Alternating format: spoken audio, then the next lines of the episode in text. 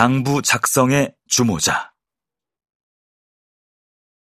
그렇다면 늑탈 민장기는 누가 무슨 목적으로 작성한 것일까? 이 장부는 수탈한 자가 아니라 수탈 당한 자들의 편에서 기록한 것이다. 총 227명에 대한 개인별 기록은 대부분 성과 이름이 나와 있지만 직업으로 이름을 대신한 사례도 더러 보인다. 예를 들면 용현리의 김가 바디장이 베틀에 딸린 기구인 바디를 만드는 사람. 양현리의 김오위장. 군하의 도우탄. 소를 잡는 백정. 진동리의 양사공. 두 명의 사공식이다.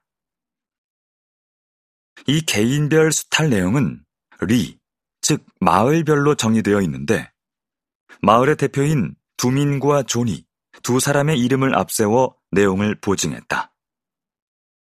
일부 마을은 두민과 존위를 합쳐 두존이라 쓰고 한 사람의 이름만 적은 것도 있다. 그러므로 늑탈 민장기는 영월군 관내의 면과 리의 대표인 두민과 존위들이 공동으로 수탈 내용을 조사해 작성한 것으로 추정된다. 다만 이들을 규합한 인물이 누구인지는 알 수 없다. 그가 장부 작성을 주도한 인물일 것이다. 그렇다면 이 장부를 작성한 이유는 무엇일까? 장부를 군수 강봉원에게 올려 시정을 요구하려던 것으로 보이지는 않는다. 수탈 내역이 너무 적나라해서 군수에게 올렸다가는 이를 빌미로 전보다 더 큰 순환을 당했을지도 모른다. 혹 군수보다 높은 자리에 있는 어떤 인물에게 수탈상을 고발하고 도움을 얻고자 만든 것이 아니었을까? 그렇다면 그 대상은 누구였을까?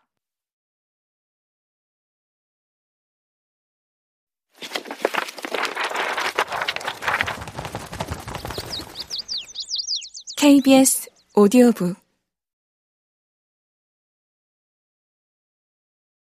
먼저 지방관 감찰을 목적으로 중앙에서 파견한 암행어사를 생각해 볼 수 있겠다. 지방관들의 수탈이 심할 때마다 정부가 암행어사를 파견한 역사가 있지 않던가. 그런데 이 장부가 암행어사에게 전달되었을 가능성은 희박하다. 장부가 만들어진 1904년은 암행어사 제도가 폐지된 뒤이기 때문이다.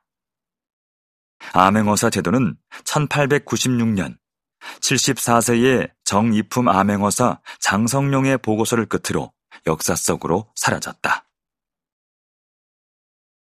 암행어사가 아니라면 그 다음으로 생각해 볼 수 있는 사람은 강원도 관찰사다.